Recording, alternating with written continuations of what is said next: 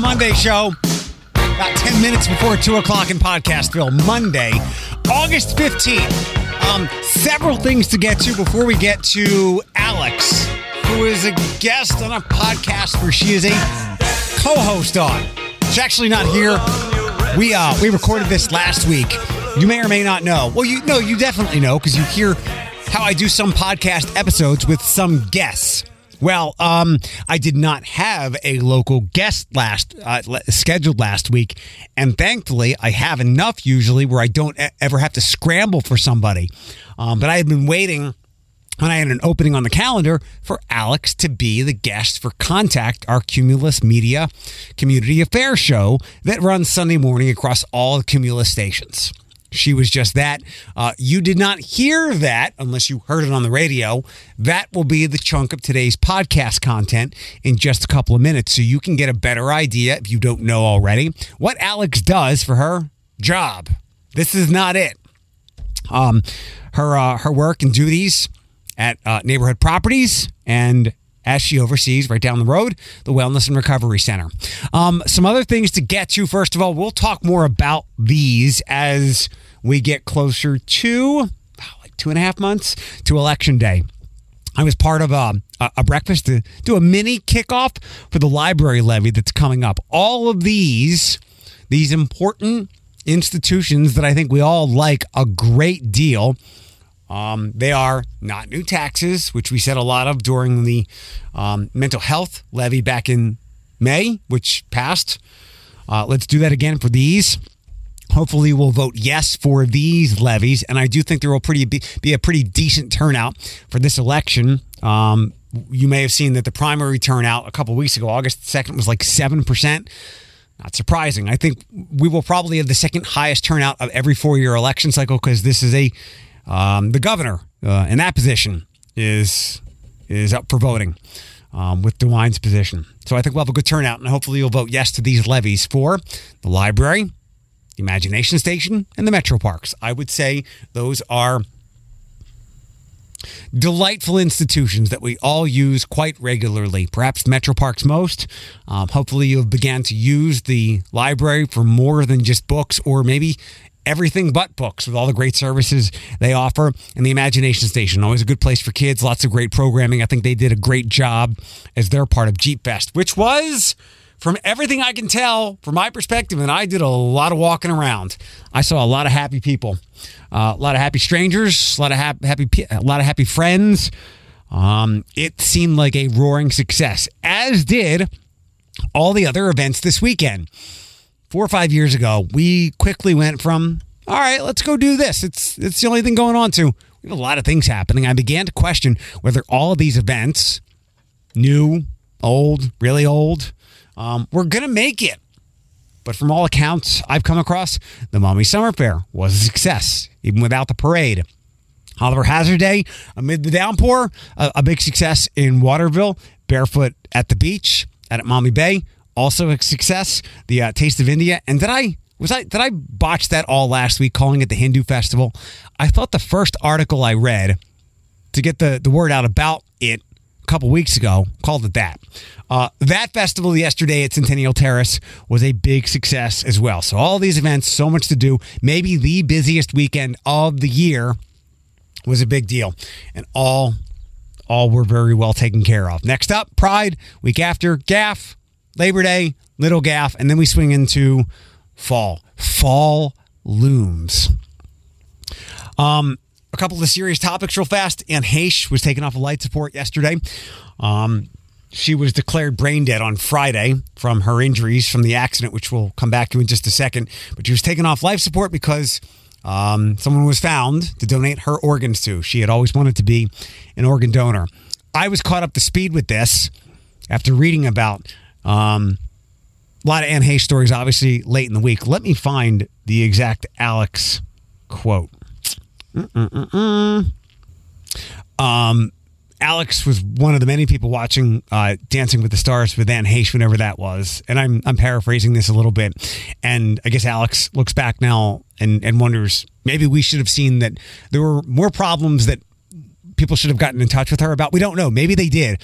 Um, but from what I read, on Friday, Um, it seemed like her life began to spiral in some some really bad ways with a lot of tumult, some demons after her breakup with Ellen.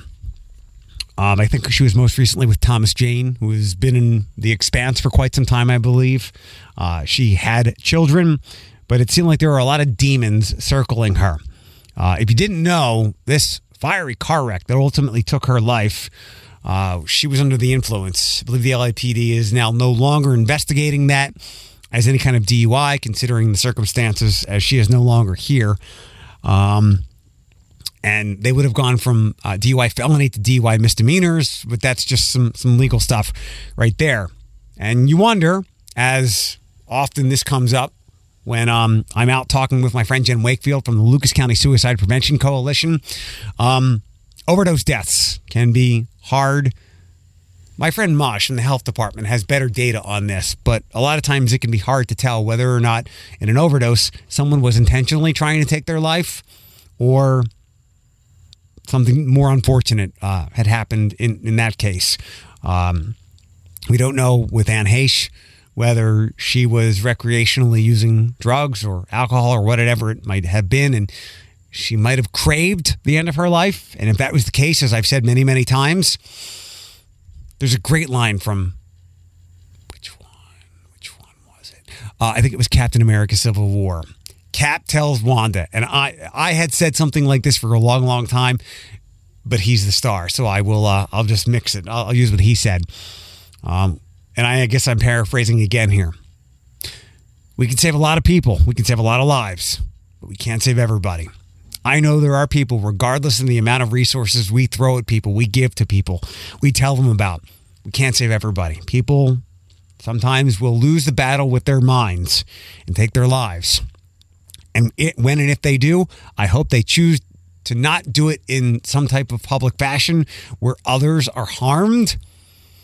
Um, I used the example of when there was a gentleman who, what, I think he came down from Monroe County and it was somewhere on Monroe, or maybe it was, he came from Michigan and it was on Monroe Street late one Sunday night. And it was, it was uh, suicide by cop. Um, and now, look, police officers have enough to deal with emotionally to get through now they understand the situation that they're in. And I wish there was another way to go about it. And maybe sometime in the very near future, we can evade these types of instances. Um, but now that man's life is, is, is on their minds. Um, if you were to choose to take your life in some other way, jumping off of a bridge, stepping out in front of a bus, uh, now other people have to deal with the pain of that rather than perhaps that person taking their life in the quiet of their own home. And I, I, I get it. Look, uh, this is hard to talk about and to listen to, but it's something that's very important to me as someone who has dealt with too many suicidal thoughts and ideations, walking them through mentally in many ways that would, would, would terrify someone. Um, being closely familiar with ending one's life. Thankfully, it's never gone that far for me, as you know from listening to this podcast and so much more. Um, I would hope that no one would ever inflict their suicide on others because enough people are already affected who will miss you by you taking your life. And to add to that, for lack of a better way to put it, innocent bystanders, they don't deserve that. Um, where was the other heavy topic? Yeah, this is. I spoke with, with a friend. A friend of mine brought this up to me the other day, so then I, I dug in a little bit further, and I whether it was something I googled or I saw on Twitter somewhere, there seemed to be a very large amount of people asking their parents if they were vaccinated against polio. Since I saw the on the internet, I figure it was just, you know, the internet doing what it does and losing a lot of perspective and off and running. I guess we have it's okay to have that perspective now considering we're we still haven't seemed to get gotten a lid on on monkeypox right after uh, COVID and there are echoes of the same mistakes in monkeypox as there are with COVID.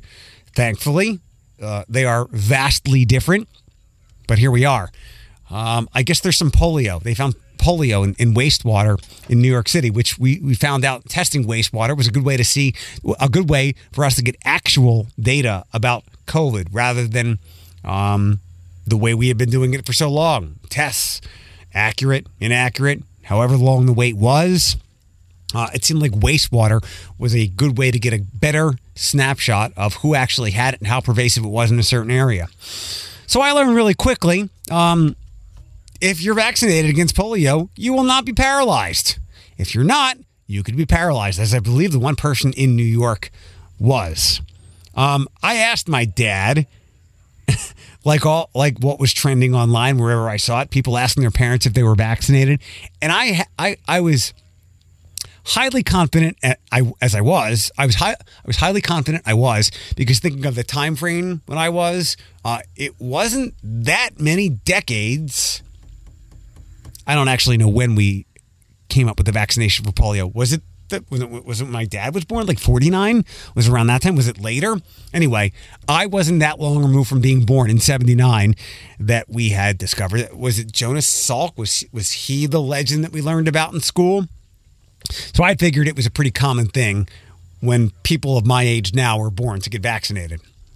Now, whether my dad misremembered or not, there are other people calling their uh, local, uh, like city health departments and whatnot, to to find out. So I hate to say it, and I don't want it, and I and, and I don't even believe it. But if you want to say here we go again, yeah, let's wait. Let let's wait and see. Uh, another thing, this goes back to Friday. You saw that um, some Sylvania families are suing the school because there uh, there's a lawsuit over the, the buses and the busing practices. It seems the parents don't care that uh, school districts are short teachers, short bus drivers, short employees, and school districts have to make some very difficult decisions, which are going to be uh, displeasing to some. As we have seen over the last couple of years, um, we have rightfully lost faith in, in a lot of institutions. There has been some really maybe questionable leadership at best, horrid leadership at worst, where we can go, how did we even how did we even allow you or how did you get into this posi- into this position into this position um adversity doesn't build character it reveals it and we have been through a heck of a lot of diversity in the last sorry did i say advert sorry my, my my for a month it's monday mouth um adversity reveals the character. We have been through nothing but seeming adversity over the last two and a half, what will be three years before we know it. Adversity has revealed a lot of failings in leadership and management, um, but not everywhere. Um, and I don't know how to measure this Sylvania thing, but it does seem somewhat in character for some people in that community and maybe mirrored some in Perrysburg. Um, but maybe equal to the failed leadership is entitlement of parents. And I think I know where that comes from, but I'm not going to spend any time on it because I don't want to have too many verbal missteps with that. But yeah, while, while I can say, yeah, there's been some bad leadership in a lot of places, um, entitlement and misplaced rage and lack of perspective um, seems to have risen equal to that. With some of the things going on, the Salman Rushdie thing on Friday, as you know, I always like to say, there are always bad things going on. There always have been throughout history. But now we have more people than ever telling us how bad things are. But these are the interesting times from that Chinese proverb. And I don't know if I've, I think it's said to my dad and some other people. I have some of these philosophical and intellectual discussions with are here, but with other people as well. I wonder, with everything coming from COVID, and as I had said then, the virus, as many lives as it had taken, still does, everything else that it's done is far worse, as we're seeing now with the school shortages because of lack of employees and uh, the pay disparities all over and the pay that people are fighting for. We're getting close to the middle of the decade. Um, I do wonder if these challenges, these fights, these wants, uh, these social battles and beyond will be will mark the entire decade. I know we went into this decade um, just watching COVID over in China, and we were all over here yelling, "It's the Roaring Twenties!" Like what happened in the 20th century.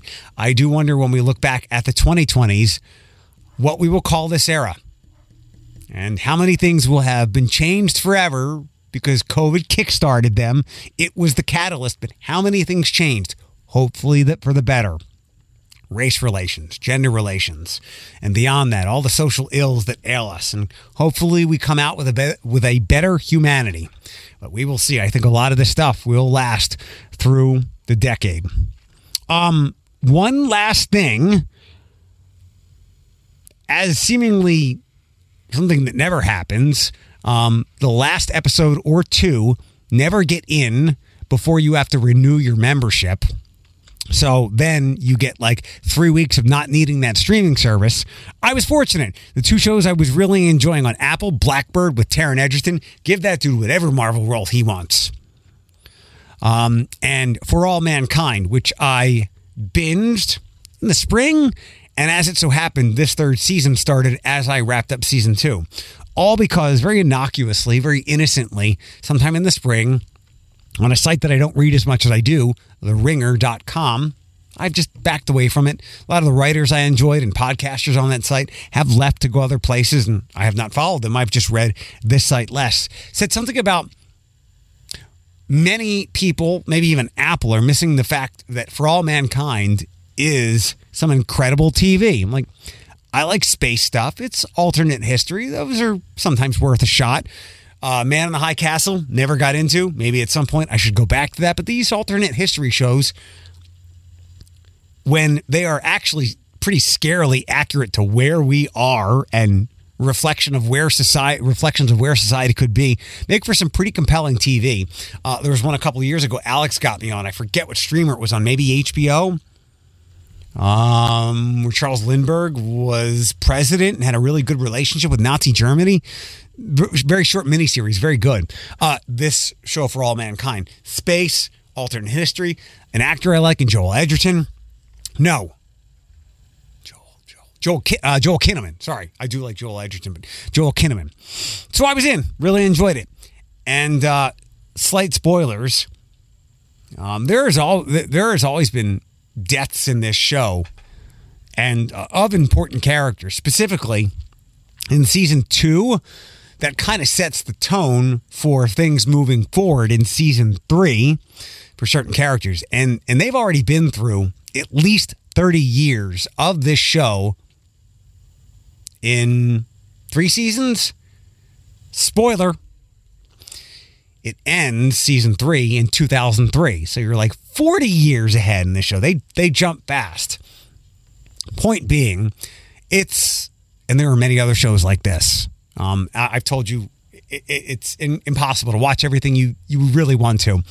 Um, someone had pointed out. I read somewhere recently that a lot of that is because there were so many shows that got backed up or just flat out stopped because of COVID, and then the dam opened, and we've got all this content this year. And I think I said that in 2020. Um, we don't have a lot of movies this year, but at some point we're going to get like just an onslaught, and we got that of Marvel movies and and more in the last couple of years. The bottleneck broke open. We got that with streaming shows as well. Um, with this, it reminds me of Game of Thrones. Game of Thrones, we fell in love and remember, I was late to Game of Thrones. I don't think I watched in step with the show till season five, maybe season six. So I remember going to see Man of Steel in what 2013 or 14, and he was telling me about the gore that he had witnessed with the Red Wedding and how a pregnant woman was murdered and discarded from the show. So, and I think I had heard or read about how Ned the patriarch of the show, who you thought was the key character, was dead before the first season ended. So important people on this show were not long for it. Even Jon Snow, spoiler, was dead for a minute. Characters we we loved were not going to make it. Some did. Some made it to the very end, uh, but many of them did not. And we had to pick up new loves along the way. And for all mankind, there are equal consequences to Game of Thrones. And um, there was less than I thought at the end of this show on Friday night, but there were some poignant ones. And when I watch these people, these these characters, and their time come to an end on the show, I was like, wow, I have not felt like this since Game of Thrones. Uh, a little different. She is a guest on a podcast she co-hosts for important reasons, for the important things she and her employer does in our community. Here's here's today's guest, Alex Thomas. Welcome to this week's edition of Cumulus Media Toledo's Contact program. Happy to have you on. My name's Eric Chase, the afternoon host on Q105. Good to have in the studio one of my very dearest, closest friends since 2019 when was it Crystal from NAMI who sent you over? It was Robin at my request Okay. sent me over. But I I want to say it was actually like 2018. I feel like we've been friends for a solid 4 years now. It just feels like a long time. It wasn't 2018 because we didn't start. Uh, Floyd and I weren't doing our thing till the holidays of 2018. Oh, and then it was February, so, So it, was, it was right then. Yeah. Yeah. So it's been a bunch of time now. We've been through a lot of stuff. You've been through a lot of stuff, a lot of great things. Um, they, Robin and NAMI wanted to get you over to me to talk about the Wellness and Recovery Center. Before we get to that and what you do, what what is NPI? I'm sure people see it in a lot of places, a lot of stories, but they have no idea what it is and the good they do in our community. So I'm really happy to talk about it today because I think it's today more than ever it's really important to talk about NPI and what we do because of what's happening in our county. So neighborhood properties we're a, housing organization, but we're not your traditional housing. You know, if you looked up a book of resources, you might find us under social services compared to housing and, and shelter. Um, and that's because we specifically house individuals that are homeless um, and that are living with a significant mental illness or struggling with substance use challenges. We find that um, a lot of homeless individuals, especially when it become, homelessness becomes chronic, it co-occurs with undiagnosed or untreated mental illness. So we receive funding specifically to house individuals with those challenges, whether you're a single mom, um, with kids, or you're a veteran, or you're a formerly incarcerated young adult, or you're just a young adult, um, um, or you're just, uh, you know, of average age and you've had a, a struggle with housing your entire life. Maybe you had some evictions on your record and it really spoke to you struggling with depression, therefore you didn't go to work and then you didn't have money to pay your rent, those kinds of things. So we house people specifically for that reason and we provide them permanent housing so they are housed with us until they don't need us anymore. They get case management services during that time, um, skill training for employment and or social uh, um, expedited social security applications with us, um, and they get peer services. They really get wraparound services their entire time they're with us. So I was just going to say, if you Yeah. say wraparound services, somebody Sorry. throws me a five dollar bill. wraparound, but really, so that we the the goal is to avoid reentry into homelessness. You know, the and we know that the higher, the longer somebody has been homeless, or the more times that they've been homeless, the higher statistic is they will reenter into homelessness. Do we have the what, what what's the proper name for the head count that was done not that long ago to count up the homeless people in the community? the point in time count. So we call it. You, you hear you most often hear it called the pit count. It's the point in time that stands for point in time. That happens twice a year. It's a government HUD required activity um, because in each city all over the United States in January and in July they're counting the number of homeless people that live there because that determines how much money we receive for homelessness um, services and support each year. So by people volunteering for the pit count and going out and counting how many homeless individuals are sleeping in a tent, sleeping on the street, sleeping in their car, or sheltered. So there's sheltered and unsheltered homeless ind- individuals living with homelessness. So um, how many are living in a shelter? How many are outside of the shelter in the street? Um, and then we take that number, and that's how we advocate for getting dollars back down to our community. I don't think it ever truly reflects how many people are experiencing homelessness in our city because we know that people can couch surf, people can live on somebody's back porch, and the government doesn't determine that as homelessness anymore. Um, couch surfing. I, I want to ask you the varying degrees of being without a, a person who doesn't have a home. I, I don't mm-hmm. want to misspeak, but I also don't want to say like unsheltered or sheltered. I'll come back to that in, in a second. Um, I'm guessing it's really just a, a, rough estimate. There are some methodologies in mm-hmm. my line of work mm-hmm. that nothing is ever truly accurate, but they're they're the best estimates we can go by because I'm thinking about this and somebody might be visualizing the the pit count where you and your team and others are actually counting people what through like 24 hours of, of a day Yeah. and it's just impossible. It's not not like you're going into a grocery store counting cans. Like people might not be in, in a particular spot. Like Yes. how what, what are the mechanics of the pit count? So it's we do one in the winter and one in the summer. The one in the winter is always the toughest because especially in January, sometimes like the nights that I have volunteered have been so bitter cold. I couldn't even handle it, let alone maybe somebody that that wasn't able to get into the shelter that night. Either the shelter was full or they got there too late. Now they're going to find an abandoned house and they're probably not coming out of that house. And so they're not getting counted. But what you will find is um, individuals are placed in teams. You get training. So the home, the Toledo Lucas County Homelessness Board, who does this pit count, Michael Hart and his team, um, Sheena Barnes and um, and those folks at the homelessness board, they they put on this pit count, and you get a team of individuals together that have been trained by our path technicians at neighborhood properties, and they learn how to engage with the population and best practices. You have a team of people that go out at night and during the day.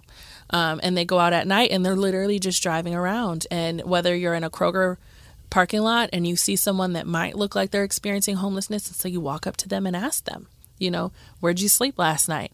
And then based on their answer, you then ask them a series of questions. It's usually done by an app, um, and and you give them a sandwich, you give them a backpack, um, something warm in the summer, something cold.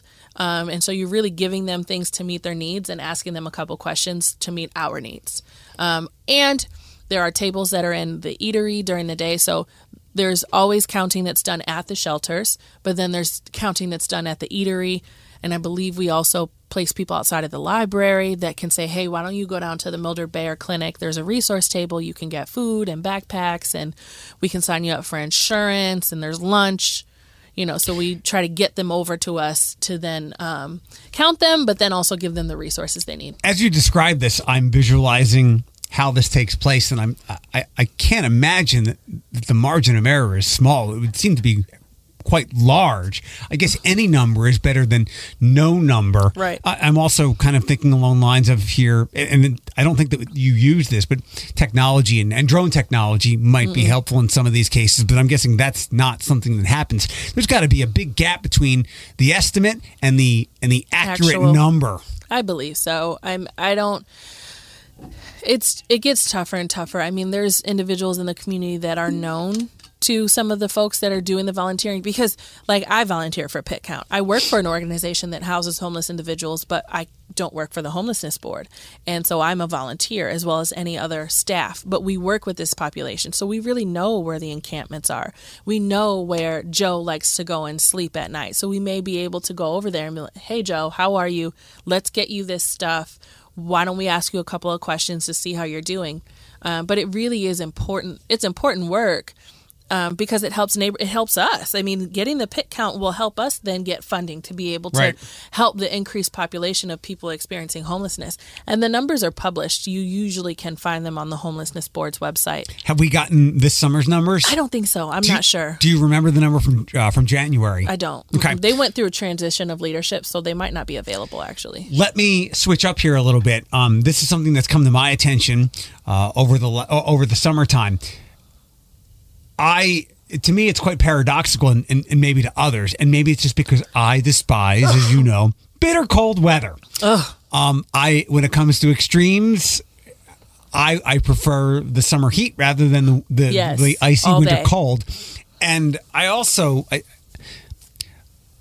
I've come across the idea and the fact that home, being being dealing with homelessness, being someone who's unsheltered in the summertime is far more deadly than in the wintertime. I would think it would be quite the opposite. Again, maybe I am just as someone called me long ago a snow wuss. Um, I, I picking some of that apart, it, it makes some sense. Maybe more shelters are available in the wintertime and whatnot. In the summertime, maybe more people are transient. Um, give me some of your, your thoughts on, on that. What time of year is more deadly or dangerous for the people dealing with homelessness? To be honest, it's hard to say, and I don't want to get too political, but our winters are getting aggressively colder, especially at night. Um, so Summers are having, getting hotter. Summer and right, but that exactly. So that dangerous heat of dehydration, we're getting more of that. We're experiencing yeah. more of that. We're also experiencing an increase in people out there experiencing homelessness. So there's just and that and sometimes, not all times. I definitely want to say not all the time, but sometimes when you're someone experiencing homelessness, there's also some desperation there. So it it could just be downright dangerous. Mm-hmm. Um, but in the wintertime it's so bitter cold. Some of our pit counts, I think it was last year, not this year, but maybe the year before, we weren't sure if we were going to be able to do it because of how cold it was. It was going to be dangerous to our volunteers. And I, luckily, we were able to do it. But um, so it, it really is a challenge. I don't know if I can say which is safer because I think that they both have challenges that make it extremely unsafe. Whether you ha- yourself have health conditions, there's a lot of older adults that are out there in the street, a lot of um, adults living with disabilities out there on the streets, whether it's a physical disability or a mental health disability. I mean, you see some that are just really in bad shape and they need somebody that's going to stop and say, hey, can I help you? You I can't, I can't imagine this being the case, but maybe it's just some conventional wisdom that now needs to change with new data that we have. You think of the dead of winter, obviously, you think of the cold, but uh, a foot of snow, and maybe there are places that are more apt to take people in who are battling or dealing with homelessness, as opposed to the summertime, where sometimes there is there's we deal with deadly heat waves and whatnot, mm-hmm. but on an 83 degree day, maybe people are less likely to help others because I, I always ran this little thought experiment through my head. If I was ever going, if I was ever going to have a homelessness battle, it would want to be in San Diego. San Diego. so San Diego has a very high population of home, people experiencing homelessness that don't go into the shelter. So they really are panhandling at the lights. i have been to San Diego many times and um, actually spoken with people that work in homelessness out there, and it there's so many of them what? because the the climate is yeah. It's, I hate to say perfect for it. No, you're right. What makes it attractive to want to live there year round as mm-hmm. a resident also makes it easier in some ways to to deal with homelessness mm-hmm. because the extreme temperatures aren't in play. But more people than eh, living unsheltered, more people right. needing the help. Uh, let me ask you this. We have seen, obviously, the effects and the tentacles of COVID in the last handful of years, just anecdotally speaking and the, uh, speaking and the things I come across homelessness has gone up. I mean, even even the facts would line up. Uh, job loss, uh, people being unable to access help with bills, like when the city offered rent mm-hmm. payment and whatnot. Maybe people just didn't know about it for one reason or another. Their internet got turned off. There has to be a larger percentage of people who are homeless now than a couple of years ago. Do we have any numbers on that and how that has affected things? The last number I saw, and that's not something that we specifically collect, but the last number I saw was there was something like an 800% increase in first time homelessness. Sounds so about right people experiencing first time homelessness and and that didn't specify if they were you know able to go stay at their mom's but they themselves didn't have a place of their own anymore because we know the government doesn't consider that homeless anymore. The uh, US Department of Housing and Urban Development says that if you're couch surfing or staying on someone's couch you're not considered homeless so you wouldn't qualify for resources. Um, you would need to be in a shelter out on the street in your car or in an inhabitable or abandoned building. Um, so who's to say? But that was the last number that I saw. Um, we do at neighborhood properties, we take calls from 211 for people looking for housing, and we get dozens a day from first time callers for people that are like I and, and each one of them are in such a state of panic as they should because this is either the first time they experience this crisis or our shelters are full and they just don't have anywhere to go. And so we are doing our best to help each person um, obviously we have specific qualifications but we can help them get housed elsewhere with our path program. So they don't necessarily have to even because we're the landlords as well. So we're the social service being the case managers but we also own the properties that they're living in. And so maybe they are not going to our property but we are helping them to go somewhere. Last question when it comes to a person who is homeless and then we'll swing over to the wellness and recovery center with some positive stories sure. and what they do for the what you do for the community. What are the varying degrees of being homeless. Uh, you mentioned couch surfing. Mm-hmm. That that is not seen by some or by the government. Um, that creates the funding that helps the funding as Correct. homeless. So, what are the varying degrees on that spectrum of someone who is unhoused, unsheltered? Um, so like I mentioned, you could be someone living in, and you find this in the wintertime, a lot of these abandoned homes that we have in the community, you might find somebody staying in them um, in the wintertime just to get through it. You, somebody that's staying in a shelter, so actually does have a bed and has been in a shelter for whether it's two days or it's um, three months, you know, that would be considered somebody experiencing homelessness. How about their vehicle or a vehicle? a vehicle would qualify, and then just the street, literally just somebody staying on the steps of a, a building, which we have had. That's also considered somebody experiencing homelessness. The Wellness and Recovery Center, um, as I think you first described it to me, were where a florist used to be on Glendale behind the Kroger. Yes, yes, yes. The old Glendale flower. It's uh, is it Wellness Recovery Center is about three and a half years old. Uh, 2018. It's it's like the length of our friendship. Yeah, literally. Yeah. So, what does the Wellness and Recovery Center do for people? So we're a short-term respite care facility, and we are here specifically to help people who don't really meet the qualifications of a psychiatric crisis um, or a psychiatric emergency, or even a drug and alcohol crisis, which could be uh, using to the point of um, harming themselves, or maybe somebody that's sober and they are concerned that they're going to use again. So we can work with that population, or somebody that's just like having such a stressful moment that they they're beside themselves and they're having a hard time existing in the world around them. Like most people in the last two and a half years. Like me in the last few days. yes. So, um, Wait, that's wedding stuff, by the way. That's Oh, wedding stuff, by the way. yes. So, um, we are uh, like a retreat for them. We're a, res- a short term respite care facility so that we can help them up to seven days where they stay with us. And the staff are all peer staffed. So they all have lived experience and they use their experience to help other people just really find improvement in their life and whatever that looks like for them. Um, it's free, correct? I can just walk in. How, oh, wait, no, I know that it's not that easy, but what is the process to be someone who can be a resident? So we like to say it's at no charge to the There community members. Okay. It's not free because the funding comes from somewhere, right? Nothing's free, right? Uh, exactly. So we're generously funded by the tax levy that just passed. I think it was issue four. Shame on me for not it was knowing 11. It. It was no, I The think bla- it was eleven last time. the black and yellow signs. The black and yes, the mental health board um, tax levy funds us. So the tax dollars that go into that levy that gets approved at overwhelmingly 80, 85, 90 percent um, comes back to you do- in services like ours. So we don't charge, we don't bill. You do have to be a Lucas County resident for that reason and an adult. Um, so over 18. over 18 correct but we do our best to kind of help people as best we can. We try to eliminate those barriers but you would initiate it with a call a phone call whether it's to the emotional support line or to the wellness center.